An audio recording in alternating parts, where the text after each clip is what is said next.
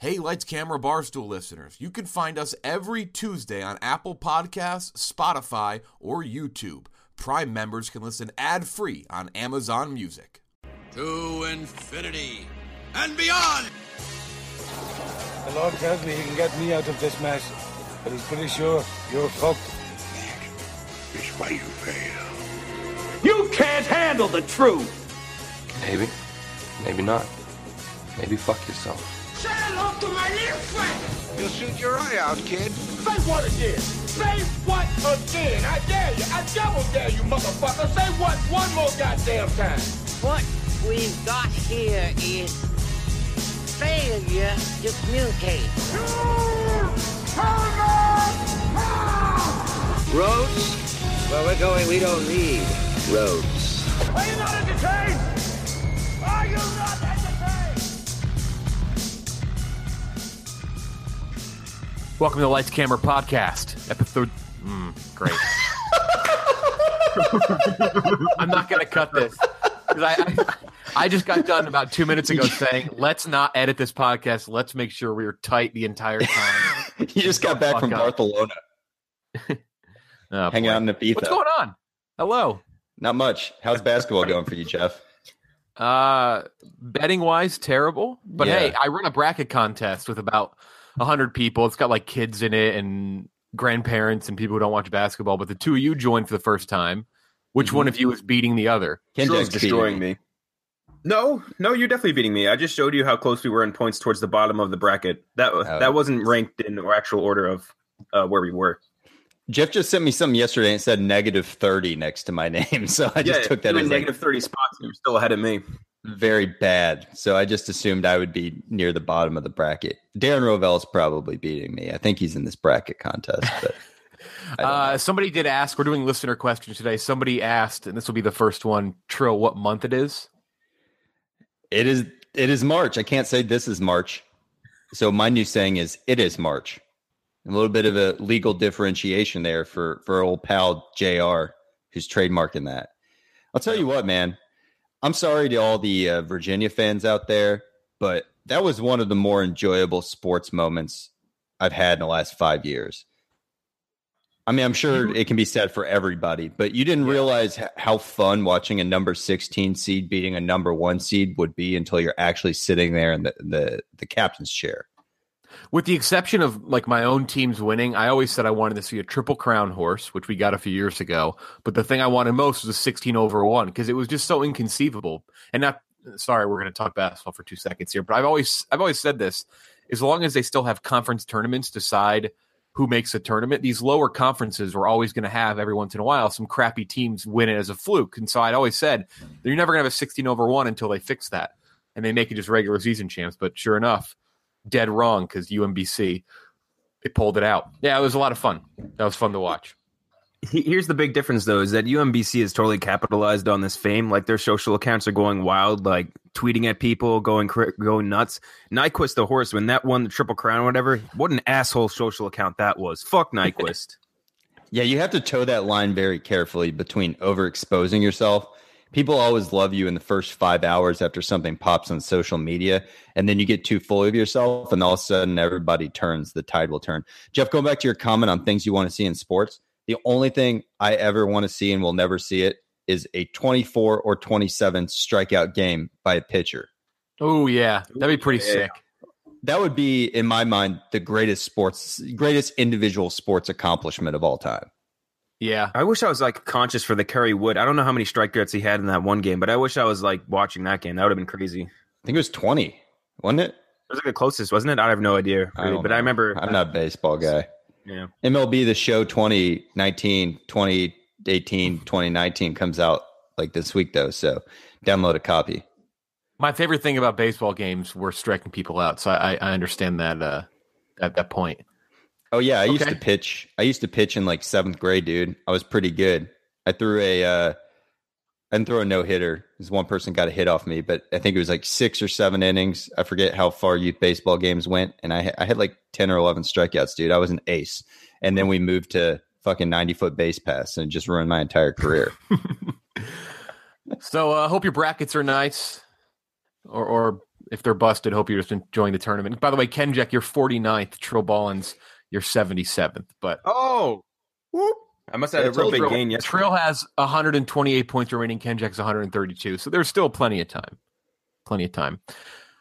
Outside of the tournament, though, there was one other big thing that happened this week. Actually, there's probably many big things, but just in our world of simpletonness, the Avengers trailer came out. Avengers Yeah. Infinity War, the final trailer, came out at 9 a.m. on Friday. It was a huge deal. It's already uh, had the most pre-sale tickets of all time for any movie, which is not surprising because while Black Panther was obviously like a big thing culturally and it had that significance, it also had behind it the fact that it was a highly anticipated comic book movie. And now you take a movie with Black Panther characters in it, and then you add all the other ones. It, it was like a no-brainer. If you could have bet on if this would have been the highest pre-sale of all time, I feel like anything but betting on it being the highest pre-sale of all time would have been just stupid. Let's get into the trailer though. We have our tickets, we're ready to go.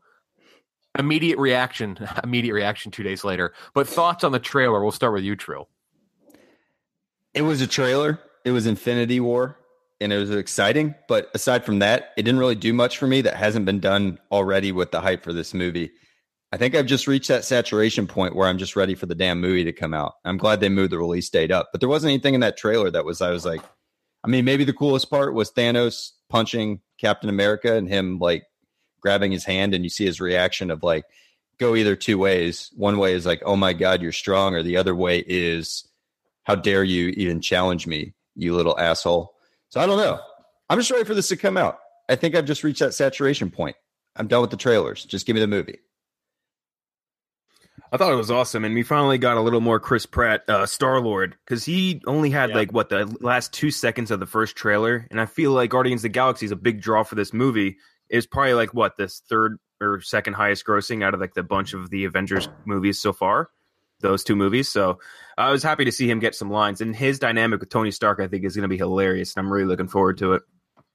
There's a really great trailer breakdown from our guy, Mr. Sunday Movies, on YouTube, by the way. If you really want to dive into it, if you're a big Marvel fan and you want to see kind of like where things are at with this movie, because he kind of lines up what you can pull from the trailer. But if you don't want a lot, then obviously stay away. But I will say, of all trailers I've ever seen in terms of comic books, DC, Marvel, or Star Wars movies, this I think is the least we've ever seen. They really don't show you much because, based on how I can conceptualize this trailer and like how this ties into the movie, I believe Thanos comes down to Earth and then they go to his home planet, his destroyed planet of Titan. That's where you see mm-hmm. Star Lord with them and all that. So that's like one little bit. And then you see the bit on Wakanda, but you really don't see anything else. Like, like there's definitely Mhm. stuff in between, so they really don't show much. I do know that this movie definitely starts. This is not really a spoiler if you saw Thor Ragnarok, but I guess if you don't want to hear it, turn this off for like a minute. Thor Ragnarok, the post credit or the mid credit, you see Thanos' ship fly up on the new Asgardian ship as Loki and Thor are flying away, going to Earth, and they they see that ship. So that the movie starts definitely with that because after that, Thor is floating in space and he slams into the Guardians of the Galaxy ship, the Milano, because that was the trailer that played at Comic Con and D23. So that's I'm assuming where it all starts, and that's how Thor is with the Guardians and they team up. So it's uh it was a cool trailer, but they definitely didn't show much, which I think is fine. Yeah. And that's where I'm getting at is I felt like I've seen the footage already, even though I haven't. You can only show me so much cool shit before I start wanting to know actual plot points. And that's where we get into a lot of speculation that they are going to put a couple Marvel beloved characters six feet under in this one. So we won't get into that because I don't want to ruin it for anybody, but that's where my real interest is now. Just give me the damn movie. I did want to I did want to bring up a quick topic of discussion. Top grossing movies of all time. Number one, Avatar, 2.8 bill. Number two, Titanic, Titanic, 2.2 bill. Uh, Force Awakens, about 2.1. Jurassic World, 1.7. And The Avengers, the first one, about 1.5. I think this one's going to get number four. I think it's going to jump over Jurassic World pretty easily. I don't know if it's going to creep up on The Force Awakens because that was just such a huge Star Wars is coming back moment. But I, I'm pretty confident that this can outdo Jurassic World. Uh, and this is two now. worldwide. Yeah, it'll Yeah. probably hit two bill. I, I'd be surprised if it didn't, based on this pre-sale. And I, I would think say this is- easily, right? What's that? Yeah, Yeah, I'd say easily. Um, one thing I did notice in the in the trailer as well, we kind of assumed Loki was going to be on Thanos' side throughout this, right? And you see him with the sons of Thanos or whatever those characters' names are during this trailer. Uh, you also don't want Valkyrie to die, so Valkyrie is on that ship, and you pres- have to sort of presume that Thanos is going to kill everyone on the ship that isn't Thor. So Korg is going to die, and Valkyrie is going to die, and I think I'll just kill myself if that happens before the movie Uh, yeah. gets past opening five minutes. So James theorized on his YouTube thing again. Check it out. It's, it's really catch you up if you need some clarity on the trailer and like where we are in the Marvel universe. He theorizes that Korg and Valkyrie get off the ship because they still do want to do a- another Thor, if possible. So I could totally see them just being off the ship. I'd hate if Korg dies. That'd be really sad. Taika Waititi's killer role, and I think Valkyrie Yeah. was way too beloved to kill her. But yeah, you see Loki being threatened. It's the Black Order is the name. Thanos is like children or his henchmen, and you see him being threatened by one of them, and that's when he hands over the Tesseract to Thanos, who then smashes it and turns it back into an Infinity Stone and puts it in his fucking glove. He also has the one. By the way, when that does happen, I will say this though, and now that I'm saying this, I guess I might be wrong when I said earlier. He already has in his glove the purple stone, which is I think the space stone, which is the one from Guardians. So I assume I thought that's the he goes Stone. the Power Stone. There you go. Space Mm, Stone is excuse blue me. It's the Power Stone. P is purple. It's a power stone. P is power. So he he already has that one, and that one was on the planet with Glenn Close and John C. Reilly. So he probably goes there first. That's probably his first move. So he maybe he kills John C. Reilly and Glenn Close if they're in the movie, and then he gets that one, then he meets up with them, or they don't even show it. I don't really want to see John C. Reilly die. So Yeah, he just fucking lays waste to Xandar like five minutes into the movie and then kills half the characters from Thor Ragnarok. That would be miserable. so apparently he is like Darth Vader, but worse. They say, and that this is basically his movie. We've had some people on Reddit bring up two things, and let's talk about these two things before we get into some questions. One, Thanos. They're like, oh, he doesn't look great. Like, you know, I, I think he looks as bad as Steppenwolf. And like, why do we like Thanos? You know, we've he hasn't done anything. Uh, two points to that. I did think he looked a little better in this trailer. I did some side by sides. I think he was touched up a little more because that last trailer came out in either November or December. But I think that's about as good as he's going to look. Like, if you don't like it, you don't like it. I don't know how much more you can make a big purple guy look perfect, and he's not human. So, uh, I mean, that's not me being an apologist. I just I don't think it's amazing looking, but I think it's as good as we're going to get. But the other thing is, I, I, I'm not going to criticize Thanos until I see him in a full movie and have his character fleshed out. And it sounds like the promise has been from the Russo brothers, the directors, that this movie, his character will be fleshed out. That it's a Thanos movie. So that's for me at least. That's encouraging. It's a lot in one movie, man. You're gonna Yeah. make it a Thanos movie, and you have 60 other Marvel characters on screen. I, I like it. I'm excited for it. Obviously, a lot of people are excited for it. I didn't hate Thanos. I didn't think he looked particularly good, but I, I don't think he Yeah. was even approaching the realm of Steppenwolf. And that's also where I, I somewhat agreed with folks making the comments that uh, they said, well, you know, Steppenwolf wasn't great, but neither are the Marvel villains. And I'm like, yeah, I mean, that's a that's been a common, common complaint up until maybe the last year. Yeah. We've pretty much just had Loki, and then everybody else has either been killed off or just hasn't been a good villain. So both both DC and Marvel have villain issues. I just have to see Thanos in the movie and what his backstory is and how cool he is to actually make a judgment on whether or not he's in Steppenwolf category. The issue going back to Steppenwolf wasn't just the CGI, it's that he just had no motivation other to destroy everything, including maybe himself. I don't know. That's I mean, look, I know it's a comic book movie and that's a typical comic book villain, but you know, this is 2018, man. We want a nuanced villain like Killmonger with some good ass backstory and motivation that makes you think. Just think about And it.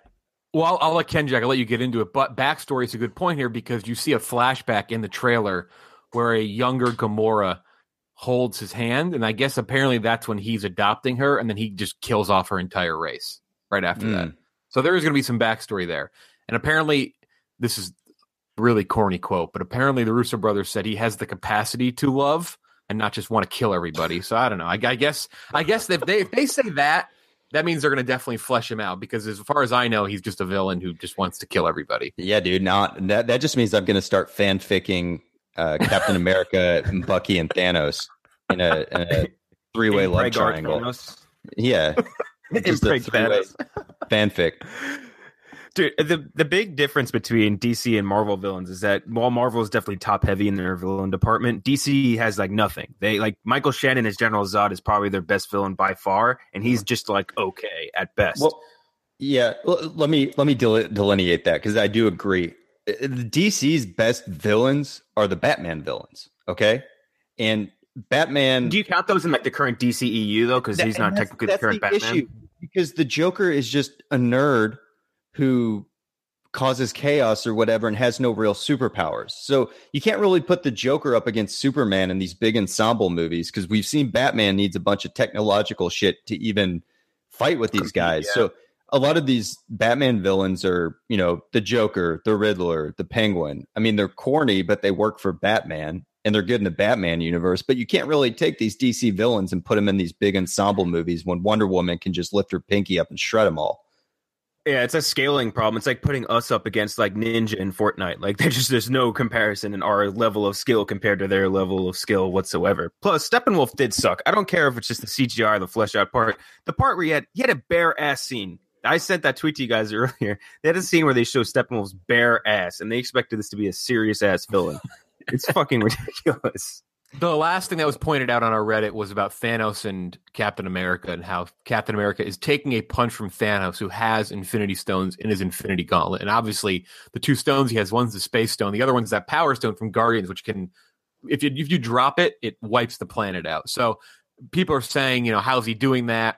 I'm assuming that's going to be explained. I, you know, like you don't make all these dozens of movies over the span of 10 years and then just have something go unexplained in that. And he's obviously a super soldier. He has superhuman strength. So we'll we'll, we'll see about that. I thought that was pretty cool because you know there's going to be a pretty interesting reason behind that. Maybe he has some sort of vibranium that's helping him out because he's in Wakanda. But I, I thought that was probably the coolest part of the trailer when he was catching that punch from Thanos. That was the only Yeah. thing that really stood out to me as like being something I felt like I hadn't seen before. Everything else was just a, you know, shot was- of all the that was characters together, which is cool. But yeah, I mean, that's we had that The only other- previously. the only other thing really was it was Doctor Strange shooting the like the platforms for Star Lord to jump on when he was on that one planet, so Titans. So. Yeah. Also, Peter Parker jumps outside his bus and starts riding the side of the bus Yeah. with his Spider-Man mask on. It. So he's just going to reveal himself as Spider-Man. He also did like the uh, trailing the water underneath the Brooklyn Bridge with his hand, and there's badass as hell. We should go try that out. It's a real New York Oh, guy to- thing right there. And to your the water point, they Jeff, make the uh, bagels with. yeah, the fucking East River water. That's what they make the bagels with. Uh, to your point, Jeff, though, I think that I read somewhere they had all of the uh, Marvel directors in one room so that they didn't have like a continuity problem between the plot. So I definitely don't think there's going to have like an issue between like I don't know, like you're saying, Captain America taking a punch from Thanos. That just I'm sorry, that just sounds like the worst fucking meeting in the world. Like Yeah, right. Imagine like Taika Waititi talking to like fucking like f- I don't know who's the director of like Thor two. Can you imagine? they brought they brought Kenneth Branagh back and be like, well. Yeah. I don't envision the Thor character doing this, and I object to this movement, Russo brothers. They're like, yeah, look, you directed the worst one, so uh, maybe get this guy out of here. They're all just speaking. Each, they're just speaking over each other in this conference call. Like, oh, I'm sorry, I'm sorry, T- Taika Waititi, you're on mute. Can't hear you. They, they invite the wrong Jon Favreau. The speechwriter shows up. Yeah, I don't know why I'm here. So oh funny. shit, wrong Favreau. What am I doing here? That'd be so fun. That's a great skit. That, that's the Avengers trailer. Comes out April 27th. I think James, our, our guy, Mr. Sunday Movies, is going to come back on for that one. We're going to draft villains that episode, superhero hmm. villains. Or no, movie. Vi- I always say superhero. We did all movies, so we'll do movie villains to have the ultimate villain team. Uh, he'll be back on April 27th. Our episode will come out the week after. So we'll have that. Time to get in some questions. We did some a listener mail back, and actually, the first one ties into Infinity War, and we need some help with an idea. The first question is Who is the dark horse to die in Infinity War? We're not going to answer that because we want to do an Infinity War death pool. We got to figure it out. Got to make it much more simple th- or simpler than the fantasy movie league thing we did, which I once Paddington's done, we're going to announce the winner. Paddington needs to leave theaters. Paddington really fucked us up there. Regardless, we want to do a very simple death pool. We got to figure out how to do it. So if you have any ideas, let us know. But we want to get away to maybe eh, maybe you just you pick one one or two two or three like i how, how many should we pick here? Because you want to try to guess who's going to die in Infinity War. Because somebody's going to die. At least one or two people, probably more. I think what we should do is there should be different tiers. So like Yeah. one's probably gonna die, one's might die, and then one's that dark horse category, and you get like one point for the probably die category, two for the might die, and three for the uh, dark horse category. So if you nail the long shot projection, you get more points. Yeah, it's a good idea. Maybe it is you can only pick like two or three. We we have to. It's either going to be point based or pick based. Where yeah, you can pick the two big ones, but you're not guaranteed to score any points. That might make sense. We'll have Ken Jack figure that out. Get on that the project. Please report back boss. Thursday morning. Thank you. Thank you. Okay, so we won't answer that yet, but we will do a death pool for Infinity War. We have some time to figure it out. It's still over a month away. All right. Other questions. First question. Well, second question. Adam Sandler or Jim Carrey? Whew. Ooh, Jim Carrey. Jim Carrey. Yeah. Yeah, Jim Carrey. Um, well, here's my reasoning behind this. Adam Sandler was in some good movies that I love, like Billy Madison, Happy Gilmore. And then I go beyond that and it's few and far between. Jim Carrey, pound for pound, even his like non-iconic movies, again, there's that word again. like, Ah, put it in the jar. yeah, put in the jar. Put in the jar, baby. Even the movies like Liar Liar, which some might say is like one of his better roles, but me, I associate the big tentpole Jim Carrey movies with The Mask, obviously Ace Ventura, Dumb and Dumber. Jim Car- Jim Carrey was a cultural phenomenon in 1994, 1995, and parts of 1996. He was the biggest actor in the world. He probably was the highest paid actor in the world. And I think he just has the better filmography to work with over Adam Sandler. Even though Adam Sandler, I would probably take Happy Gilmore over any of Jim Carrey's movies. I think if you look at the breadth of Jim Carrey's work, yeah, Happy Gilmore's awesome, dude. Happy, Happy Gilmore Gilmore is awesome. Ha- Happy Gilmore dis- defined the genre of TBS movies that you just scroll through and put on on Sunday at three o'clock when you're hungover. You just watch it when it's on. I think I'd watch Ace Ventura over Billy Madison if I had the choice. I think I, But- I think with Jim Carrey compared to uh, Adam Sandler, especially their '90s work or whatever you want to put it in, uh, I think that Jim Carrey's work's a lot more rewatchable than any of Adam Sandler's work. It's a little less dated and it's a more I don't know, classic funny. I rewatch almost any Jim Carrey movie, I'll still laugh. It's not really the same with Adam Sandler movies, though. Now, if you ask me who I would rather get a beer with, that would definitely be Adam Sandler. I feel like Adam Yeah. Sandler Adam Sandler would be the more fun guy to like sit there and shoot the shit with. I completely agree with that. Also, Jim Carrey's. Did you see his um his episode on the David Letterman show on Netflix? No.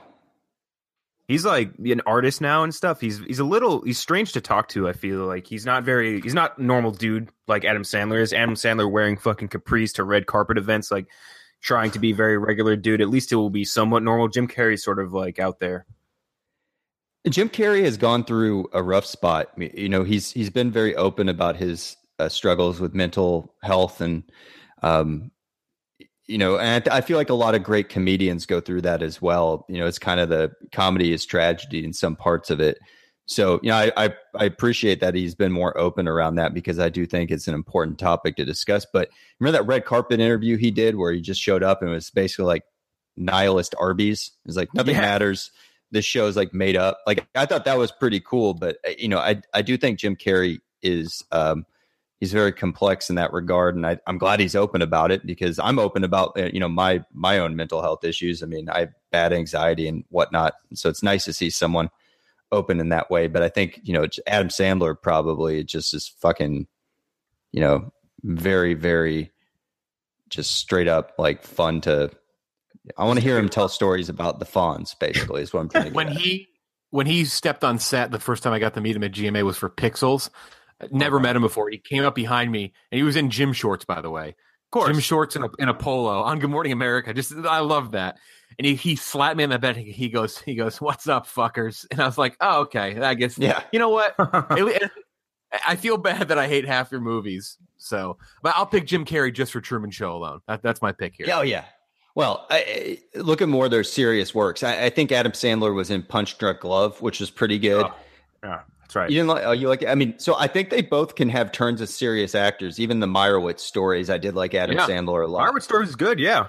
Yeah, and uh, Jim Carrey in um, what was the movie where they forgot? Eternal Sunshine? Uh, Oh. Yeah, Eternal Sunshine. Uh, he was great in that. And Truman Show was a little more of a serious movie. Um, it- it's hard to compare the two. I, I think we want to compare the two because they're both huge comedians in the '90s, but they both have done very different things. Adam Yeah. Sandler has secured the bag, so to speak, in terms of getting that paycheck. Is that is that how you say it?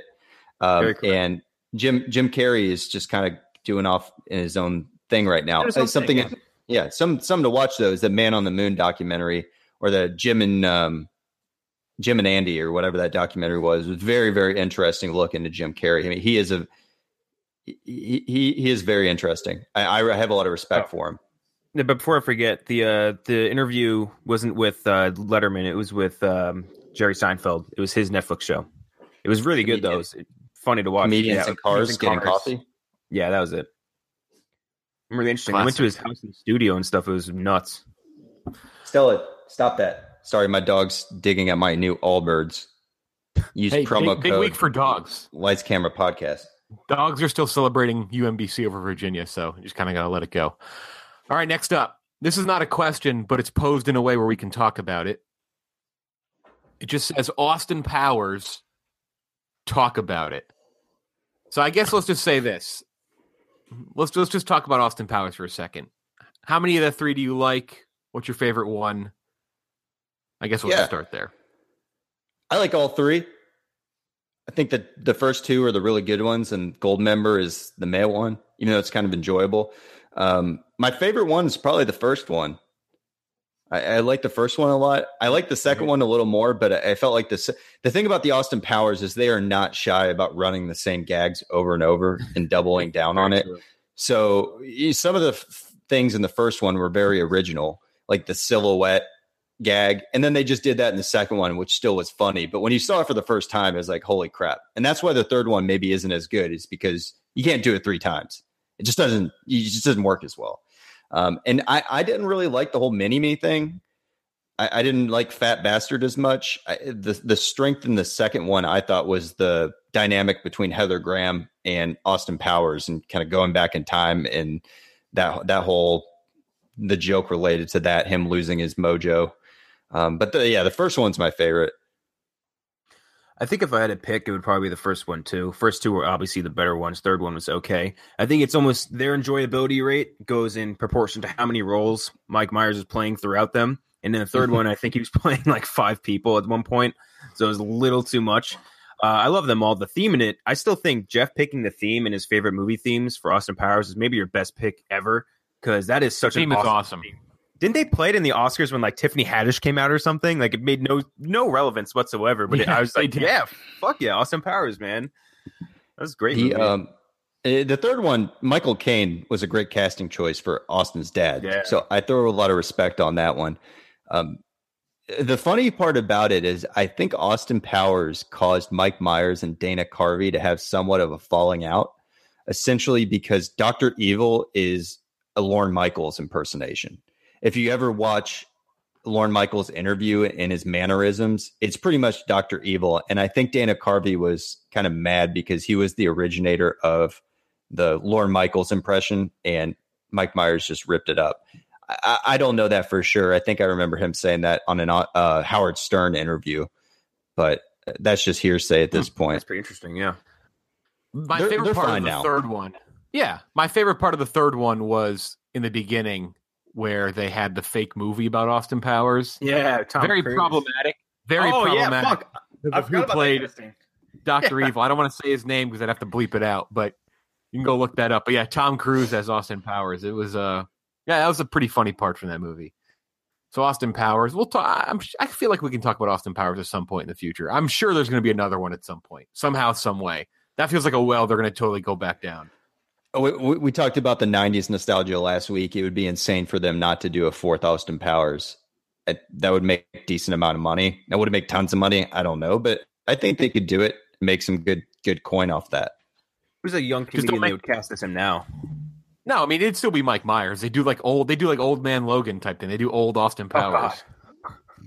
Just don't make the love guru anymore. Just no more of that.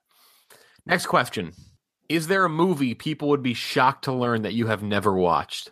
I don't think shocked. I don't think there's one I can think of off the top of my head where they'd be like, wow, how the fuck can Jack not see that? I don't think so. Mine's going to lose me a lot of credibility here. I'm going to admit it though, because this this is an open podcast. Transparency is the first. I've never seen Godfather Part Two. Oh, what the fuck, dude?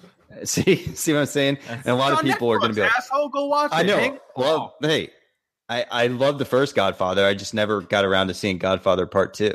I'm, If I'm you had sorry. seen Godfather one and Godfather three, but not seen two, I might actually like. I, I haven't seen three. I haven't seen three. I just saw the first one. I need to watch part two because it's one of the best movies of all time. But the question was, what would shock people? And that's a shocking answer because the Godfather duology or trilogy, if you're insane, um, is is hollowed ground for cine, cinemaphiles. Fuck, dude. Yeah, I, I don't know if there's any that that qualify for me. I've never seen 2001: A Space Odyssey. It's, it's I didn't- not special, dude. I saw it in school. Uh, it's pretty good. Yeah, I mean that's that's something. I think the the issue is like you're supposed to respect all these classics if you talk about movies, and that's just not me. We've been very open about that in the first first podcast. I'm just a normal guy who loves movies. Jeff's the cinephile on this podcast. I haven't seen the third Matrix movie, dude. That's another one. You're not missing much. Yeah, not missing much. know. Yeah. I saw the I, I saw the first two. Obviously, saw the first one, then saw the second second sequel or the sequel, I guess. And then I was just like, no, I can't do this to myself. You know what? I haven't seen Casablanca. I don't think that would shock anyone, though. No, that doesn't shock me. I, I think I think Casablanca is a movie along with probably like Gone with the Wind. There's a couple where you know people would never admit publicly, or most people wouldn't. They haven't seen it, but I'm sure a lot of people, at least our age, just haven't seen it. But they, Yeah. they say they do. You know. Let, let me ask you Or guys this Citizen question. Kane. Citizen Kane's another one. I'm sure people say they've seen that they haven't actually seen. so I went I went undergrad between 2003 2007. I watched hardly any new movies during that time span. So there's like a dark period between 2003 and 2007 where I just have not seen a whole bunch of movies. Do you guys have that or did you Jeff you probably made it to the theater even when you were in school? I'm well, sure. let me hear. Let's do this. We'll play a fun game here. We'll read off the top 10 highest grossing films from those years. Let's see which ones you've seen. Okay. Chronicles of Narnia. Ready? Here we go. Yeah.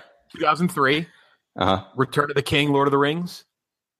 Yes, but I didn't see that until 2008 because I was too busy. Shit, dude. I know. Finding Nemo. Oh, I didn't see that until like 2006. Matrix Reloaded. Was that the third one? Or is Revolution's the last one? I actually don't fucking I don't know. remember. I was still in high school when I saw the second one. Um, yeah, I think I saw that one that year. Bruce Almighty. No, Terminator 3, Ooh. Rise of the Machines. I didn't that see was that the one. highest That, grossing movie. damn, I didn't see that one Oh, for actually- a while. Matrix Revolutions came out the same year as Matrix Reloaded, which is wild because you can't imagine that happening these days. Well, I, I I think I think the second one came out in May, and I was graduating high school, and the third one came out in November or something of that year, and I just I I didn't well at first I didn't have a way to drive to the theater, so cut that one out. But I was just too busy like playing Counter Strike in college. I guess I don't know. What about X2, aka X Men 2, which I still can't believe that's what the movie's called, or Bad Boys 2? Uh, X Men 2 wasn't that bad. I didn't see any of those until I was close to graduating school. Like I, I just didn't go see these movies in the theater that year. It's wild. All right, I'm going to skip ahead to 2007 then, closer to when you Okay. graduated. Pirates of the Caribbean at World's End. I don't. I didn't see that one in theater. Harry Potter, Order of the Phoenix. I didn't see that one in theater. Spider Man 3. I saw that one in theater, and I regret that decision. That's that one sucked. These are not a lot of good movies, actually, top 10 of 2007. Mm. Shrek the Third. no, I I, st- I haven't seen Shrek the Third. It's my favorite Tim and Eric long play skit. Is them hyping Shrek the Third. The original Transformers, which I will I will take this to my grave. I don't hate the original Transformers. No, it wasn't I- bad. I didn't see that until it was on, not on demand, but I think I rented it. I think it was on the dying days of Blockbuster. Ratatouille. I did see that one in theaters because that, that one came out after I graduated college, and I was in Chicago at the time, so I did see Ratatouille in theaters. It was down in um, that theater that's uh, Never mind. Don't worry about that. I don't know where it was. Was it Shout out to Chicago. Though. I, I was trying to relate to our Chicago listeners. Sorry, I like to throw out random locations, makes them feel special. The Simpsons movie. Yeah, but I, I already graduated at that point. I was doing nothing Ah, with my life. So, And then the last two, National Treasure, Book of Secrets, and 300. uh, yeah, see, I, I didn't see 300 in theaters, and I didn't see National Treasure in theaters. I actually can't remember if I've even seen Book of Book of Secrets or not. They just all blend in with each other. What they, They steal in that one? The Book of Secrets. The Book of Secrets, and then you don't even get to see what's in the Book of Secrets, which is just disappointing. What if it was just the words that said National Treasure? It just was like this repeat, repeating loop. Okay, so yeah, that's that's interesting. Movies we've never seen. Oh, Trail sounds like had a pretty dark time there, where movies just weren't his life.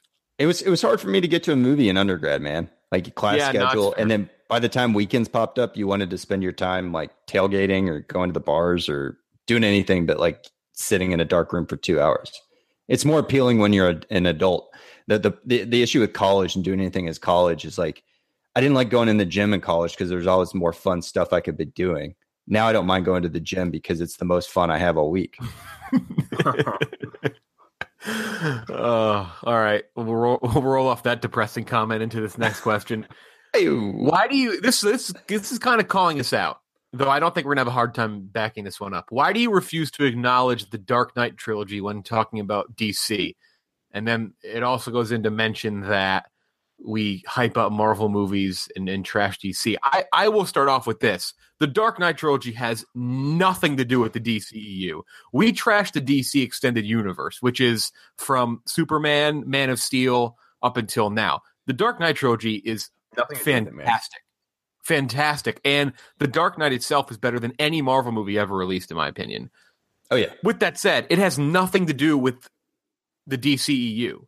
So we're just we're trashing current DC. That was Christopher Nolan. Let's be honest. And Christopher Nolan really took DC and stripped a lot of things away. Nothing in the DC Dark Knight trilogy had anything to do with superpowers. He did not make anything with superpowers in that movie. There was some crazy strength with like Bane, but there was no superpowers or were no superpowers in those three movies. So it's just not really relatable to the DCEU at all. I mean, it isn't. It has nothing to do with it whatsoever. Yeah, uh, look, I, and I'll give my props to the DCEU. I didn't hate Justice League, and I liked Wonder Woman. I think we gave Justice League all a pretty good score. I think it was still disappointing because it was their chance to maybe make a really good movie. The the the issue goes back to what Jeff's saying is when you compare the Marvel extended universe, they have done a pretty good job of tying it all together.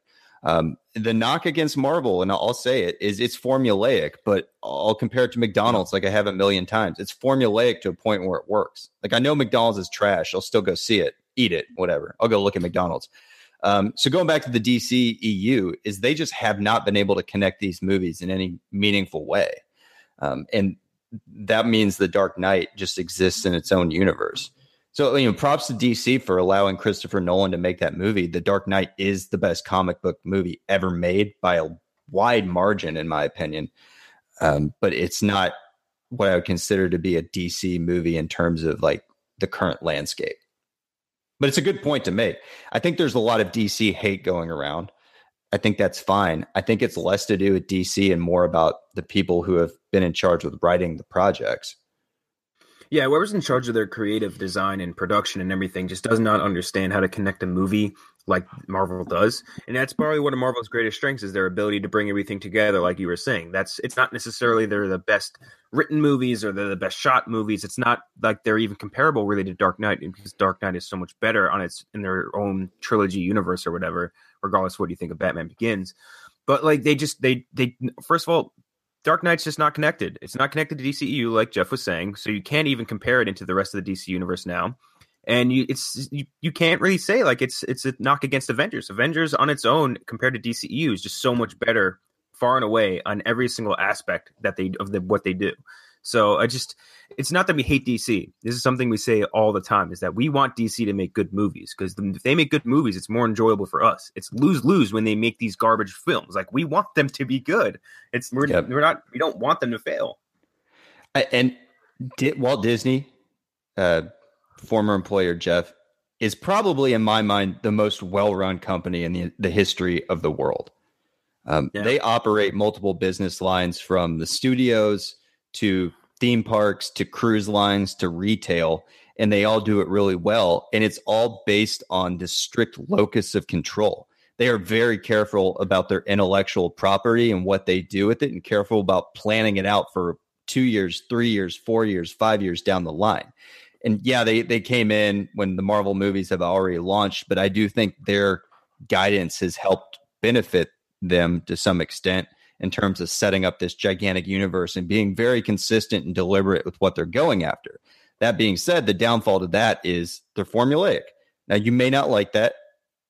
I'm a simple man. I happen to like that. I know what I'm going to get when I go into the movie every time. And that's part of the reason I like Black Panther is a little bit different than uh, some of the other Marvel movies because you you have your own standalone thing now where they've all just been smorgasbords of multiple characters.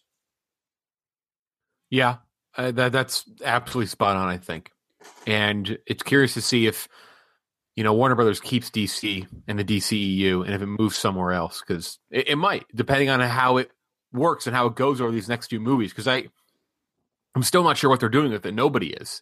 You know, there's rumors of them rebooting it. There's rumors that Aquaman's great. Now you have the Kristen Wiig thing, which people are kind of on the fence about. So there, there's still a lot out there that could either go really great for DC or could really sink it. Could sink it really hard. So we'll have to see. Next question. Biggest movie letdowns that had good slash great trailers. And our buddy Robbie Fox actually did an article on this and sparked some debate and thoughts on this. Two I'll name off real quick. Watchmen, one of the better trailers of all time. An okay movie. I didn't love it, but it didn't hit the trailer at all. It didn't live up to what the trailer was. And The Phantom Menace. I mean, The Phantom Menace is known for being potentially the biggest great trailer to bad movie letdown of all time because the trailer was amazing. There wasn't much dialogue. You had the moment where he's like Anakin Skywalker meet Obi Wan Kenobi. Then you had pod racing. It was fast. It was exciting. Even the Gungans look cool. And then you fucking see the movie and you meet Jar Jar Binks, and it's just it's a big steaming pile of shit. So for me, it, it's probably Phantom Menace number one. Yeah, I got to think about that. That's a really good question because Phantom Menace would be up on my list. I'm super hyped for that. Tron Legacy might put it there. Yeah. I think because the trailer for Tron Legacy was super cool, and I didn't hate Tron Legacy, but it it wasn't. I felt like the movie was going to be a lot cooler than it actually was based upon the trailer. Um, I'm trying to think of some other ones. It, it, it's hard. It's hard to have any examples that go back further than the last ten years because when YouTube launched and the internet started making streaming video the primary source of content almost trailers have become their own art form to some sense.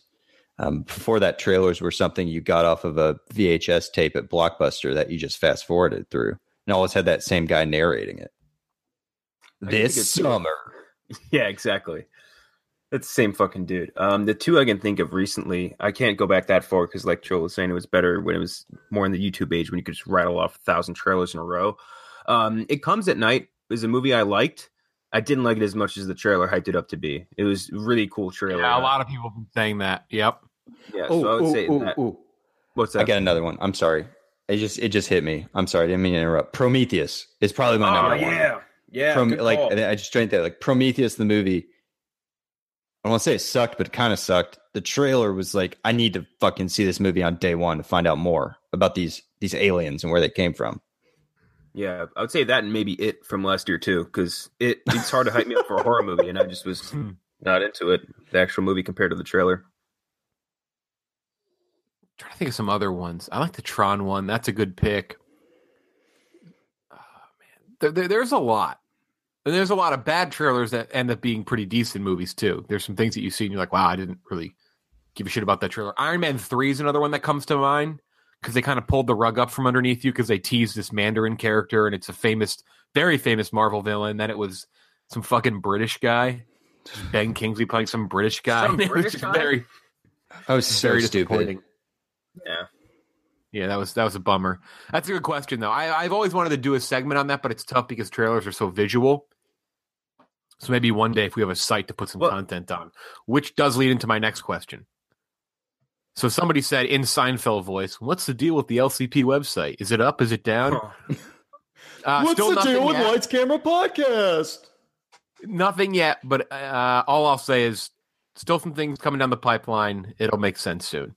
So there's that. But when we do have a website, we'll we'll do a movie trailer thing because it is really interesting. It's a great question because there's so many instances where that's the case, where you think the trailer's amazing, and then you watch the movie and it's just not. I mean, Avengers: Age of Ultron's one of those. I don't really love Age of Ultron that much, and that trailer was great. It was badass. There was a new theme, and then the movie was just okay. It was just robot James Spader.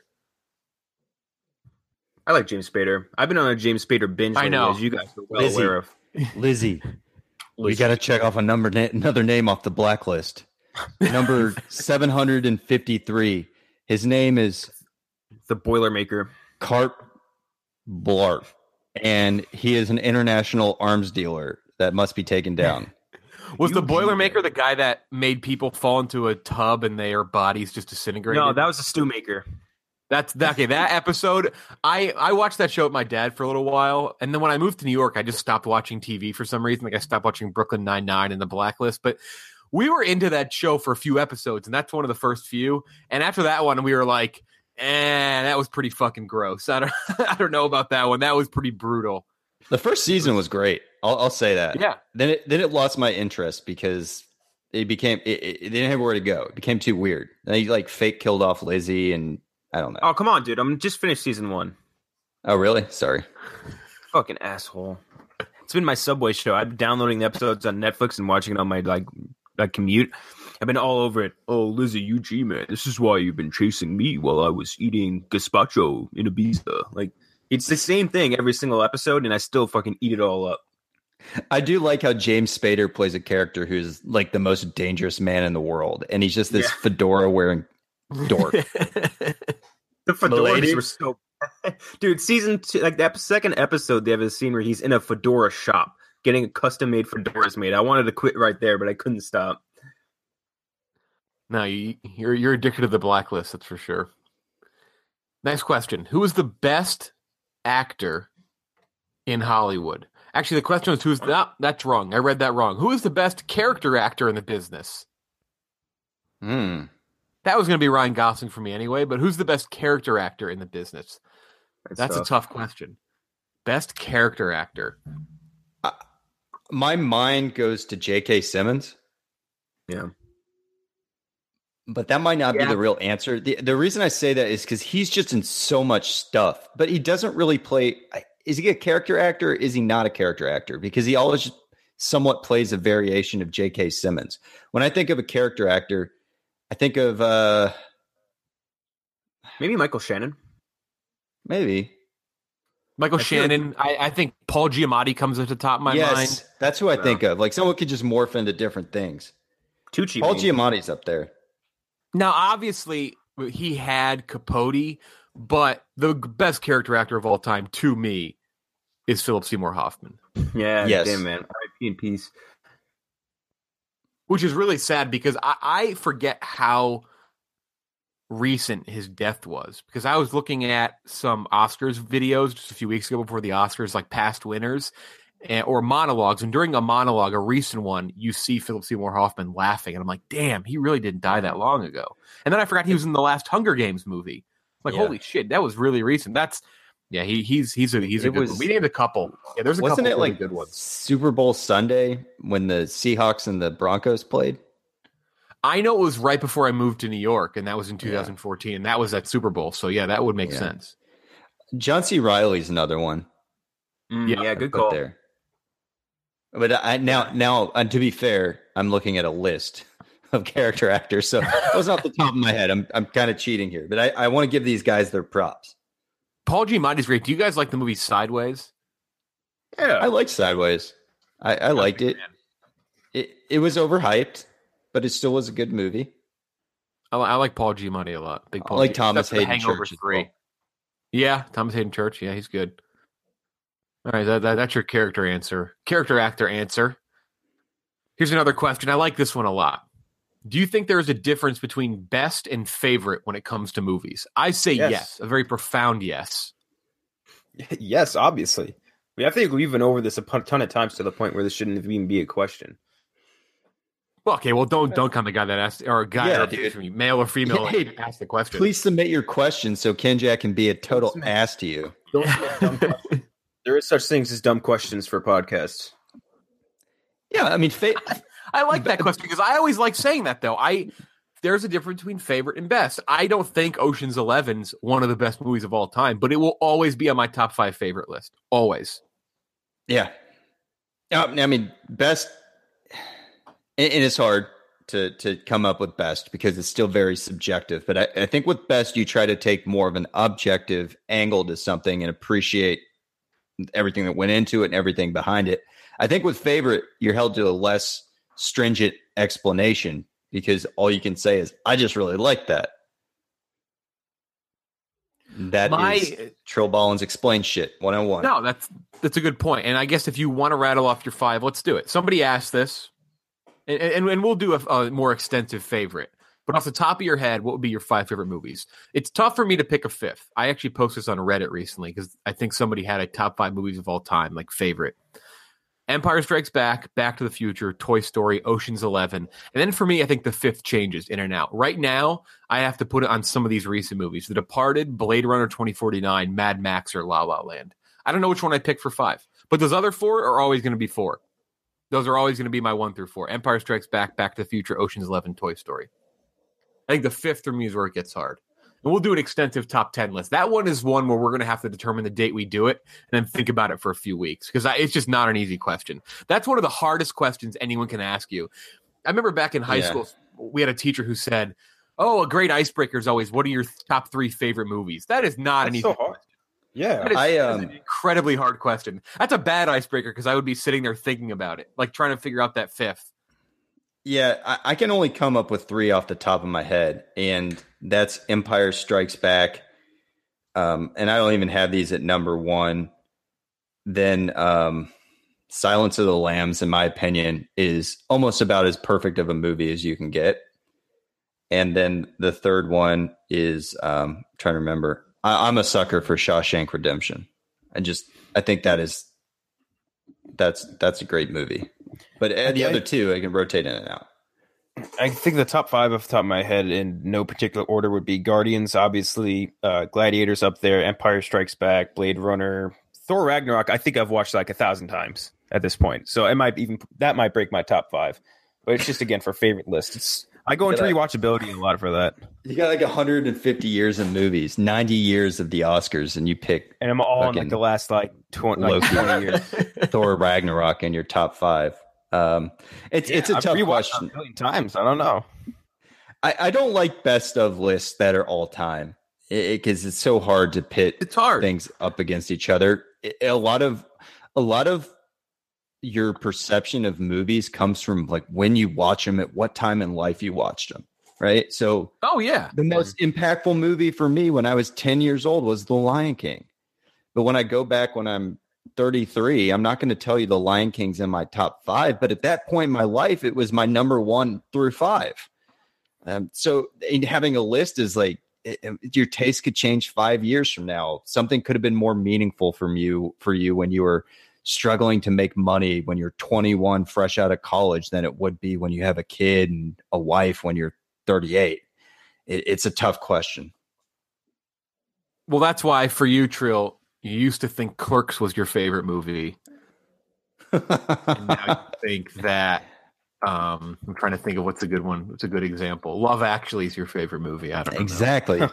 Actually, Mallrats is. I would have tell, told you when I was like eleven or twelve. Mallrats was up there for my favorite movies. It was the perfect juvenile movies. Plus, you get a little bit of boob action on screen. It's- it's- if you're twelve, it's just it's the perfect mixture. Uh, we'll answer a couple more. For each of you, who would be your dream guest to come on the podcast? Dream guest. Fuck, that's a good question. Shit. So I so some people said besides the obvious Ryan Gosling and Brendan Fraser. By the way, somebody for the questions just said Brendan Fraser question mark about 40 50 times. I'm assuming that's the same person that spammed us with the Victoria and Abdul vote. So thanks again for making our lives difficult there. But uh, good troll. I appreciate the troll. Jeff, this is probably your answer. I don't want to take it, but it's it's honestly probably Mark Hamill, Mhm. um, because I when when you think about dream guests and you think about interviewing people, and Jeff, you obviously have a lot more experience than I do. There's a lot of interviews. I think you could talk to Ryan Gosling today, and it wouldn't be that interesting just because he doesn't want to give that much away or talk that much about his personal life or talk that much about his career. But with someone like Mark Hamill, who you know he's he's in the he's in the fourth quarter of his career. I mean, not saying he doesn't have great work that's ahead of him, but I think he's in a position to be a lot more honest about things. And Oh, yeah. he, he's had such a really interesting career. He's the poster boy for the most successful film franchise in history.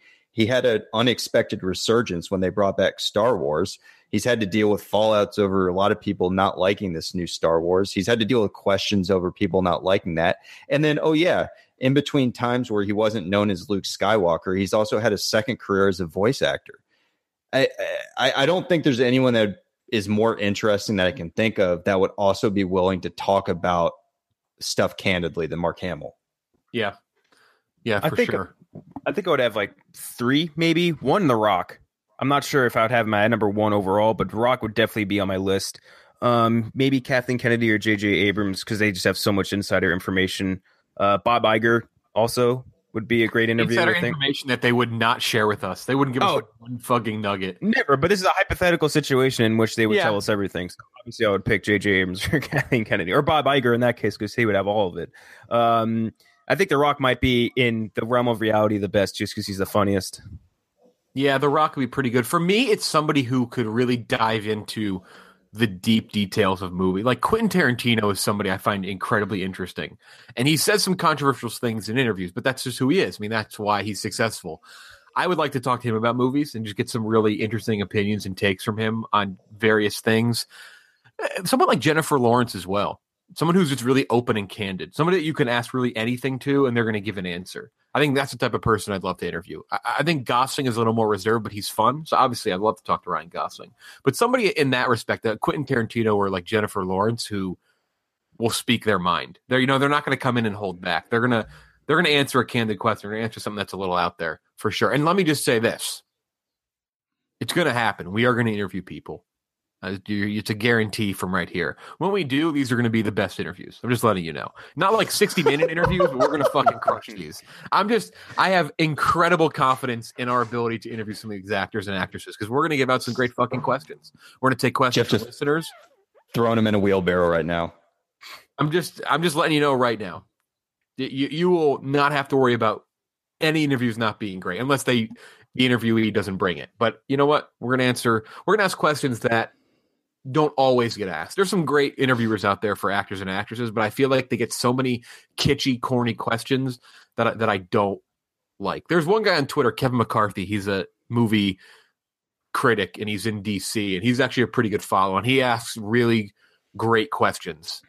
And I, I wish he had a bigger platform for them. And those are the type of questions I want to ask. I just want to ask some good stuff. You know, I want to get people's opinions who are in movies on people who trash movies, you know, say bad things or just, you know, various small roles or things they like to see. So we'll uh we'll bring it. Don't worry about that when we get our dream guests on. Especially the the three hour sit down, the Frost Nixon between Tro and Brendan Fraser. I would love to interview Brendan Fraser, especially after that GQ article, um, because it, sounds like he's gone through a lot. And I think it's interesting to. I feel like a lot of interviews miss this, and and it's gotten better, and that's why I like the profiles like GQ. But if you think about a, a traditional interview, it's like at a press junket. You get 15 minutes and you sit down, and it's like, uh, uh, hey Ryan, what was what was working with uh, uh, Amanda Bynes like? And he's like, oh, you know, it's great. I loved it. You know, very professional, so on and so forth. But you forget that you know the folks, the actors, the actresses, the directors are all individuals too, and you know they all have their own story behind their career. And Hollywood's a fucking meat grinder, dude. Uh, they glamorize Hollywood so much, but uh, you know, uh, yeah, it's nice to be really wealthy, and it might be nice to be famous, but it's tough. It's tough to be in that spotlight. All right, here's a question that Ken Jack, I don't know, you kind of went in on the listener who asked the other one, so you may find this stupid because I don't think this is an a particularly hard thing to debate between. Would you rather be nominated and lose 10 consecutive Oscars or win an Oscar for your first movie but never be nominated again? I think you just got to win one. Look at Leonardo DiCaprio. Years of nominations, one Oscar. Just give me one. You know, the, I don't people say with with sports, banners fly forever. You got that gold statue once. That's all. I mean, that's all you need, right? I'm trying to think about it in comparison to our boy John Williams, though, who has like 50 billion nominations and like one win, so it's tough. He has like five or six. That see that I would mm. hate. I, I think that I would hate to have like five or six and know you're good enough to win and then lose like 50 times. That would be incredibly frustrating. Because once you hit like two or three, I feel like you're like, okay, I'm gonna start racking these up.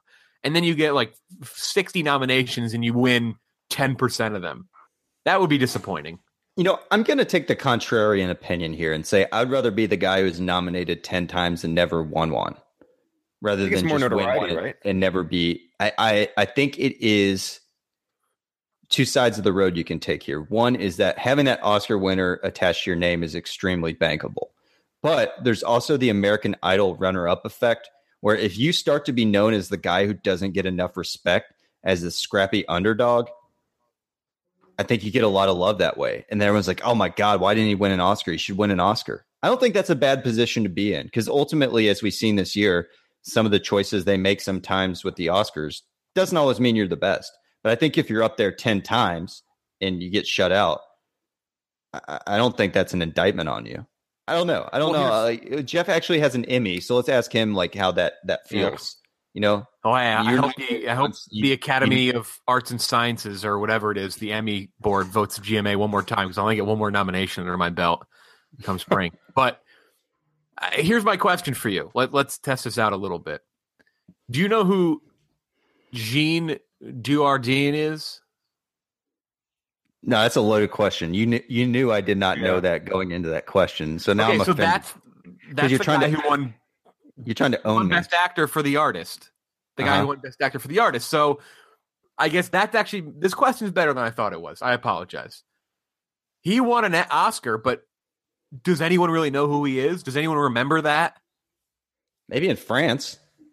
But if he was nominated ten times, Yeah, he'd He be the guy who lost a bunch of Oscars. And I think there's a beauty in being the guy who lost a bunch of Oscars. it's a good question. That's a really good question, actually. When you think about it that way, I, I- thought about it the wrong way when I said Leo because Leo, everyone knows Leo. So yeah, Hey, if you get enough L's, you can assemble the L's to make a W. It's a great quote. Yeah, that's that's that's very very good, Trill. Okay, we'll do two more. Actually, we'll do three more because the last one's a pretty quick one, and I think Trill will have a good answer. If you could own any vehicle from any movie, what would it be? Ooh. For me, it's a DeLorean from Back to the Future. That's the ultimate power move. Are we counting spaceships?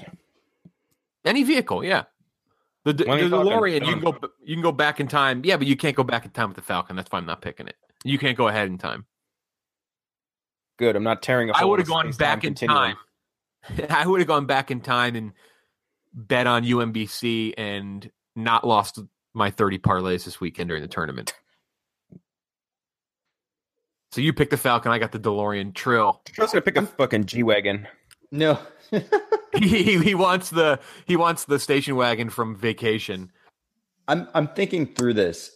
Uh, can I give you two answers, or did you just Yeah, you want can. one answer? This is like this is the informal podcast. You can give us two. Okay, so my answer for like maybe a car I would actually drive every now and then it would be the '68 Mustang from Bullitt in the Ooh, forest green color call, yeah. because I think that's badass as hell. But any vehicle, I would want that original 1990s Keaton, 1989 Keaton Batmobile because I just want to be driving down the street and someone be like, "That motherfucker's driving the Batmobile." It's guys visual. want to go to space. This is bonkers to me. I mean, see, I'm thinking of it. I'm thinking of it in the lens of practicality. I'm taking out the spaceships because spaceships don't actually exist. Spaceships do exist, my friend. You're at NASA. Those aren't spaceships. Th- th- those Space are still. yeah, they're shuttle, and, and they they get up to space using rockets, right? And so if you just got the spaceship without any rockets or any propulsion mechanism to get you up into space, you just have this gigantic fucking lawn ornament. Presumably, the Falcon has some sort of repulsor engine, so there is a propulsion system on Hmm. it. Tell me about this. Tell me more about this vehicle that nobody can fly in yet that you want. You picked up fucking Batmobile. The Batmobile doesn't exist either. It, it, it most certainly does exist. It is it is either owned or in a museum to this day. Yeah, but as far as the effects that it has, like the traps and shit that it can fire out, like no, I oh, don't even want the traps, dude. You don't need You the traps. just to drive it. So you just want like the beauty muscles version of the Batmobile that doesn't do anything? Bro, could you imagine this? You you're in New York City. It's it's twelve thirty a.m. You're trying to get inside. What, what's the hottest nightclub in New York City? You're asking the wrong people. Okay, let's just let's just call it like let's call it Club Live. I don't even know if Club Live is in New York City. I, I know it's in Vegas. Yeah, it's Miami. Okay, well, whatever. Maybe there might be one in Vegas, but I'm not aware of that. Okay. You roll up to the valet with the Batmobile. All those people standing in line get to see you roll into the valet with the Batmobile, and you just throw over the Batmobile keys to the dude in the red vest, and he takes your Batmobile and stashes it somewhere. Tell me that feeling wouldn't be worth owning the Batmobile. Do you think anybody number one is over thirty in that club, and anyone under thirty is going to know what the nineteen the Keaton Batmobile looks like? I think I think they would know that that was the Yeah. Batmobile. Yes, They- I think it has, it has a Batmobile. very distinct Batmobile look. I don't I know do if it's, think the- gets you I don't know if it's the Batman logo on it or the giant wings on the back that look like a bat, but something would tip them off that it was the Batmobile. No one's going to be It's like like the Keaton Batmobile, not just a Batmobile. It's obviously a Batmobile. I'm saying no Why one's would gonna why would the I want any other Batmobile that isn't the Keaton Batmobile? The tank one was so much cooler. The one in Dark Knight that was but that doesn't look like the Batmobile. That's one that that's actually literally one that you would would not know that that that one. was a Batmobile. It not only is it a tank, but it like it also turns into a motorcycle. So you get two cars out of it for one for the price But of you one. just said you're stripping away all the functionality. So what is it, Ken Jack? I don't want to strip away the functionality. So in, if I could choose, in your I would scenario, have in your one. scenario, you get full functionality, but in my scenario, I don't get a working Batmobile. Jeff, this is this is ridiculous. I have used a You- straw man this in this argument to own started. him. You said you said it does exist, and I said it doesn't have the functionality. The Millennium Falcon certainly does not exist, but if it did, it would have the functionality. So fuck you, owned again. Jeff, you can actually buy a DeLorean though, right? Like you could literally Oh go yeah, and you find can- a I can buy a DeLorean. DeLorean. I mean, mine. If, if you're gonna rip on the Falcon, mine is the same reason to rip on it. I want the DeLorean for the time traveling aspect. So mine, yeah. Okay. not- but I admit mine's not practical. So you want like an actual like vehicle like with the movie functionality. And and I'm just looking for a prop vehicle. So my, the way I answered it was what prop would you want? Which is a question that was already answered on this You already did podcast. that, yeah. Well, so maybe fit in my I am maybe cool. I am the one who is in the wrong here and I should apologize to Ken Jack, But I won't. good. if you search Keaton Batmobile, there's just so many examples of people driving replica Keaton Batmobiles. Yeah, and everyone probably thinks they're fucking losers.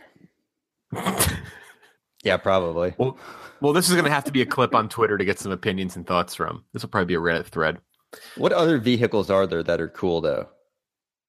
Well, like movie cars or like in Like- just in general. I, I think I think the DeLorean's probably the most well-known movie vehicle. It's in Ready Player One. Yeah, you don't see the Millennium Falcon in there. Now that probably has something to do with licensing rights, but you No, know, it I actually might be in there. It might be Ready Player One. Apparently, Spielberg got all the rights to some Star Wars stuff, but he only wanted to do older Star Wars stuff because he thinks that the newer stuff doesn't fit in the movie, which is the case for any reference because all the references are older references. dude. How how pissed do you think George Lucas is now that he's just left out in the cold with this shit? Like his buddy Spielberg wants to put the fucking Millennium Falcon in it, and if if Lucas still owned all this Star Wars stuff, like the Ready Player One sidekick would be Chewbacca. Uh, all this Star Wars shit would be all over Ready Player One, but now he has to go through the mouse to get approval for this shit. Would you want the speed racer car? I feel like you were a speed racer person. Am I wrong on that? The Speed Race, the Mach Five, the Mach Five is pretty dope. It's a pretty dope But what car. about- the movie? What about KITT? Ooh, yeah. Ooh, Oh, we're getting into it.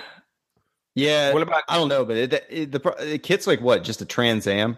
I think that it's like yeah, basically. And It it, so it's just yeah, but yeah, I get- I just take Alexa, just plug Alexa into my cigarette charger, and I got the same thing pretty much as KITT. Like technology is wonderful. What about the about car from the the titular car from the movie Cars? Just an animated speaking So- car. So if a if a human got into Lightning McQueen, like would he would he Ooh. feel it? Not if it was you. Like what he Well, you can uh, you, you you can ride cars cars at Disneyland. It's true. Yeah, that's You true. You can also do so. This is coming to Disney World. You can do this in Disneyland Shanghai, I believe. Light bikes from Tron. There's a light bike roller coaster, and it's like That's you awesome. sit in a light bike. Looks fucking badass. So I'm looking at a list now of a couple movie vehicles. Let me name off two that stuck out. One, they put the helicarrier from the Avengers. That seems incredibly not practical at all. Yeah, that's I mean, that, well, that's uh, an entire helicarrier. That's a bit much. Well, think about it this way: the helicarriers do not need to land. Remember, they say that in the Winter Soldier, like they don't need to land whatsoever. So I guess part of it, you'd get like the Quinjets with it. So like the the helicarrier just stays in the air nonstop, and you can just take a Quinjet back and forth. It's like a shuttle. I guess that would be the idea. The last one on this list is Optimus Prime. Fuck that, dude! You just died. I don't think that really counts. I don't think getting the vehicle of the Transformers really counts. I don't Yeah, like that's that one. bullshit. Neither do I. A- another one that I can't name a specific movie, but I'm sure it's been in tons of movies. Is the Jeep Wagoneer with the Woody with the wood side panels? Having one of those would be pretty sick. And then also the Toyota fanboy in me would want that sick Supra? generation five or six. I forget, maybe four. I don't know the generation. Supra from Fast and the Furious. Yeah. Even though I don't, I don't like that obnoxious orange color. I would want that. I would want that in white. I'm a big white car guy. Maybe the Mini Cooper from Italian Job too. I like those Mini Coopers, dude. I would just like to drive one. I don't want to own it, but I'd love to drive it. Like the old Mini Coopers from the original Yeah. one. You mean? Yeah. No, no, no, Yeah, no, those- no, the new ones, the 2005 whatever one. I like those Ah, ones. I I've heard. I just want a Coopers. Tesla. Just just give me a Tesla and then I'm happy. Are you a Tesla guy? You like the Teslas? You I've seem like driven you a do. Tesla and I, I hated a Tesla until I drove one and it's the cra it's it's weird. Did you the ludicrous mode? Yeah, I did. Oh, did you? I I hear that feels like you're dying. Like it's like a feeling of I'm gonna die, just because the acceleration's so quick. You just it's really weird to drive that car. Like my friend's grandfather had one or has one and we we tried it out and he's like we have to go somewhere where there's like a clear open road at first because it, can catch you by surprise how quick it accelerates. Yeah, I, I'm a I'm a big Tesla fan, which I'm I'm not going to own a Tesla, but just that. All right, the last two here. No, go ahead. If they ever made uh, if they ever made a proper Tesla SUV, like not the crossover one now they have, but like a, a truck ish type vehicle, I'd be all over that. They have no torque, but uh, whatever defeats the entire purpose of it. Elon Musk sponsor the pod. Give me a fucking flamethrower. did, you, did you guys order your flamethrower? Not Uh, yet. No. No. Hmm. Last two here. This is a quick one. Just name them off the top of your head. We don't have to get too far into this one. What Marvel movies do I need to see to prep for the new Avengers? I would say every one except for Yeah. the first Incredible Hulk and Iron Man 3. Iron Man 3 does tie in a little bit, but it's a little too out there, and I don't think it ties in that much. Extremis, does that have any effect of it or no? Let, Or the us do Legion? let's do two Little two bit, yeah. answers. What movies should you see, and what movies can you see? So what what are the ones you should see to do it, and what are the ones you can get by in the bare minimum? Because I think by bare minimum, you could see none of them and probably Yeah. be okay going into the movie. I think you're going to But get if you want to quickly. commit, if you want to commit, I'm telling you, you honestly have to watch almost all of them. The only, the easiest ones to get rid of would be Incredible Hulk because it, the Hulk changes over and and even General Ross he shows up in Civil War. It doesn't really matter. And then the third Iron Man, you're right. The Iron Legion has a little connection, but it, the third Iron Man doesn't connect all that much. Everything else, for the most part, ties in pretty hard to the rest of the movies. Thor Ragnarok actually I don't think does tie in all that much, which is part of why it's so great. But for the most part, everything up until this year, really, everything up through Civil War, you should probably see all of those. Like it, it honestly ties in a ton, and I think this movie's going to be loaded a lot with just references and, and the whole Infinity Stone thing and knowing where they are. I, yeah, I it's a commitment. It really is. You can still enjoy the new Avengers. I mean, we had uh Trill Withers came on, Tyler came on, and then granted it was Ragnarok, and I just said Ragnarok doesn't tie in all that much. He loved it. So there's a chance you can go see that and love it. And I'm sure the same case with Black Panther. But Black Panther is kind of standalone too. I, I would just say that. That's my last comment on that. If you want to commit, start watching now. Get to it. So, How about we do this? Like, pick five movies that you, if you could only pick five, which five Marvel movies would you pick I, to I, watch? I couldn't do that. I, I couldn't do that. I think I can do that. yeah, Um, this is non chronological too, so guys, because I forget when they were released, but I think you could get by by seeing Captain America, Captain America: Winter Soldier, Avengers One, and Avengers: Age of Ultron, and then any other Marvel movie in that. I'd say slot. Guardians. No, see- I'd say Guardians one. No, see, see, I'm telling you, you can't just pick five because you already missed Civil War, and Civil War is one of the most important Okay, movies of these all. Civ- You Civil you War is can't- I'm sorry, you can't. You can't Civil pick. War is you can't five. just pick five. Civil War is five. Now, I'd now, get, now I'd get rid me, of Captain. I I'd get rid of Captain America five. one. I'd get rid of Captain America one, put in Civil War, and also add Guardians of the Galaxy because that adds the Infinity Stone sort of like subtext and like gives you some background on that. Also, some you guys realize building. by having this conversation, the histories of us having sexual intercourse are being erased, like pictures from Back to the Future. Well, first of all, first of all, I said I didn't want to get too into this, and we just got too into it. So my because I, I made there. you But- mad. No, my point is, I know because you can't just pick five because Captain America one. Eh, you, what the fuck is that blue cube? If you don't watch Captain America one, it makes no sense. I, I'm sorry. If you like really want to commit, I think there's there's I think the two answers are here. You either don't care and just enjoy them, but if you want to commit and understand them, this is literally for the one person asking this question, and anyone else who has a similar question. If you want to commit, you just got to fucking commit. Like my girlfriend really wanted to get into these and watch these, and by that I mean I wanted her to get into these and watch these. Now she enjoys them, but we watched all of them, all of them over the span of two months, with the exception of Incredible Hulk and Iron Man three. And I, I don't think I don't think you need understand these movies as much as Yeah, not really. yeah, may yeah, that's that's fair. I think some of the newer ones you actually may not need, but for the most part, see, see, Ant-Man. we watched them leading up to Spider Man. Actually, that's where we did our marathon. We did everything leading up to Spider Man, and I think most everything before that is tough. I, I'm telling you, you can't just pick five. It's just you either got to fully commit or just if you haven't seen enough now, just be like whatever. I'm just I'll watch a couple and have fun, and then I'll go see Infinity Well, War. actually, I take that back because you need to watch Thor Ragnarok because you need to trace the important plot device of why Thor cut his hair. True. That is a big plot point. Very true. Last question, and this is really eye?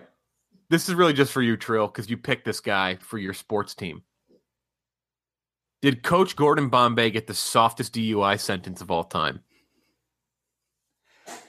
Yeah, absolutely. Well, I don't know. Who knows what's all what all is out there? I, I think the look, he got a soft DUI sentence, but for me, the more questionable judgment uh, is the organization of this hockey team, whatever governing body, allowing this dude who got a DUI to coach their hockey team as punishment.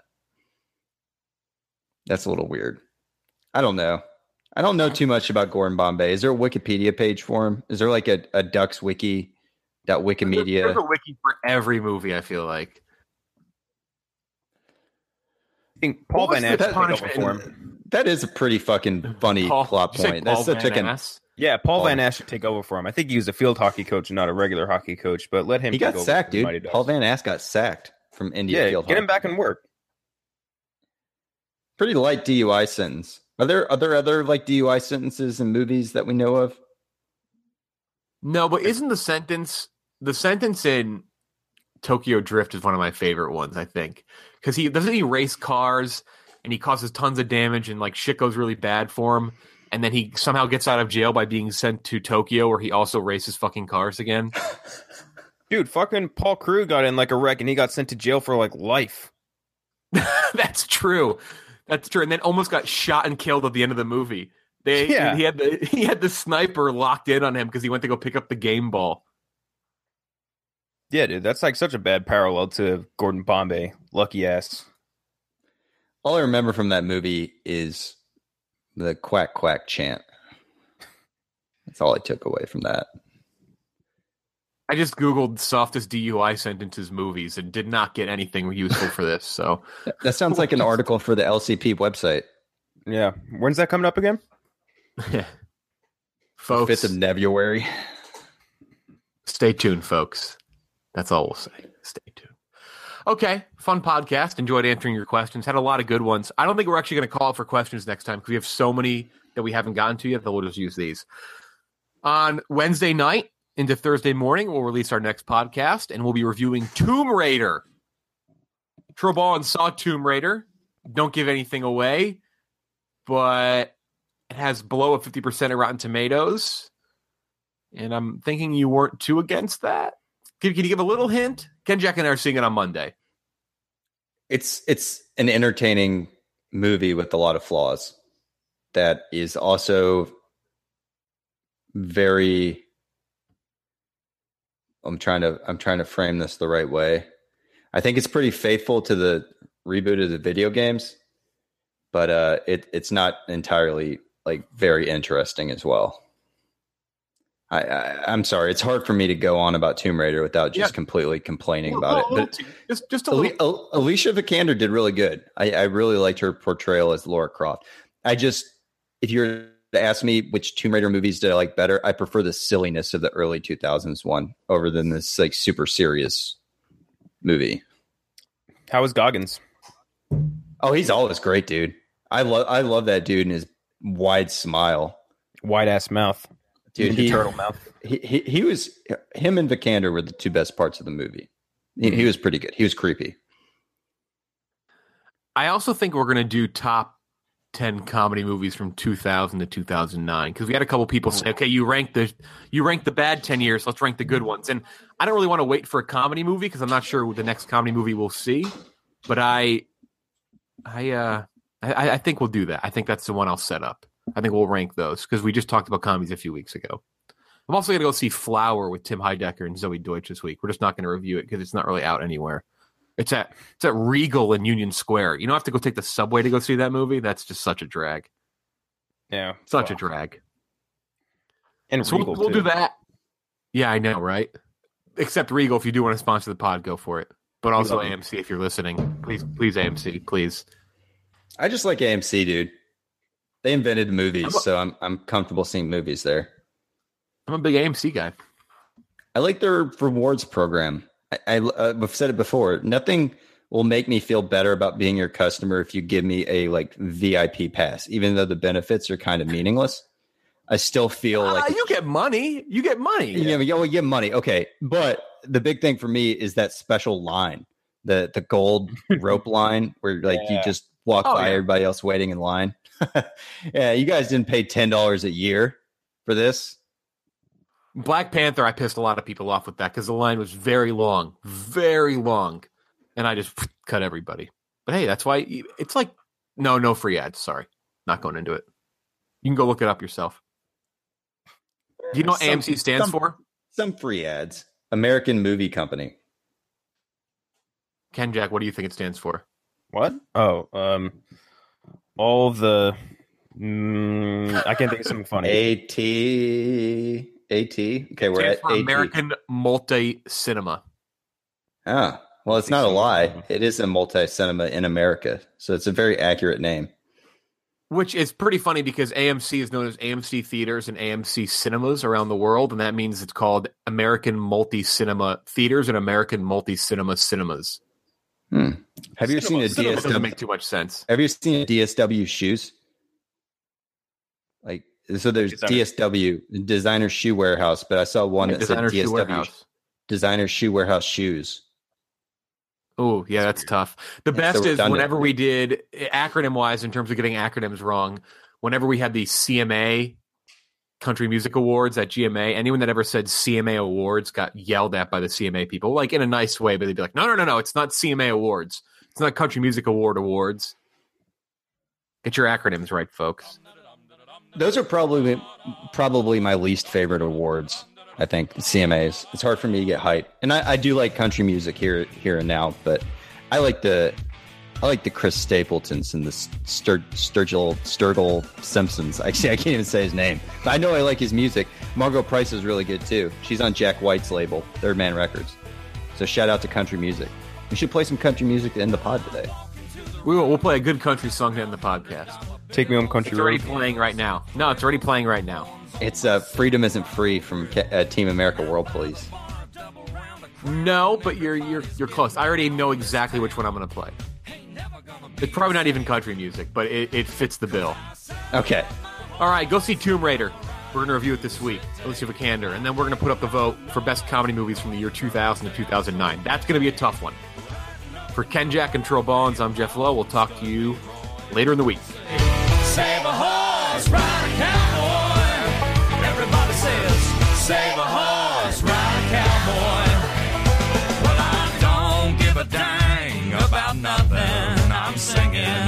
bling blinging while the girls are drinking. Long necks down, and I wouldn't trade old Leroy or my Chevrolet for your Escalade or your freak parade. I'm the only John Wayne left in this town, and I saddle up my horse and I ride into the city.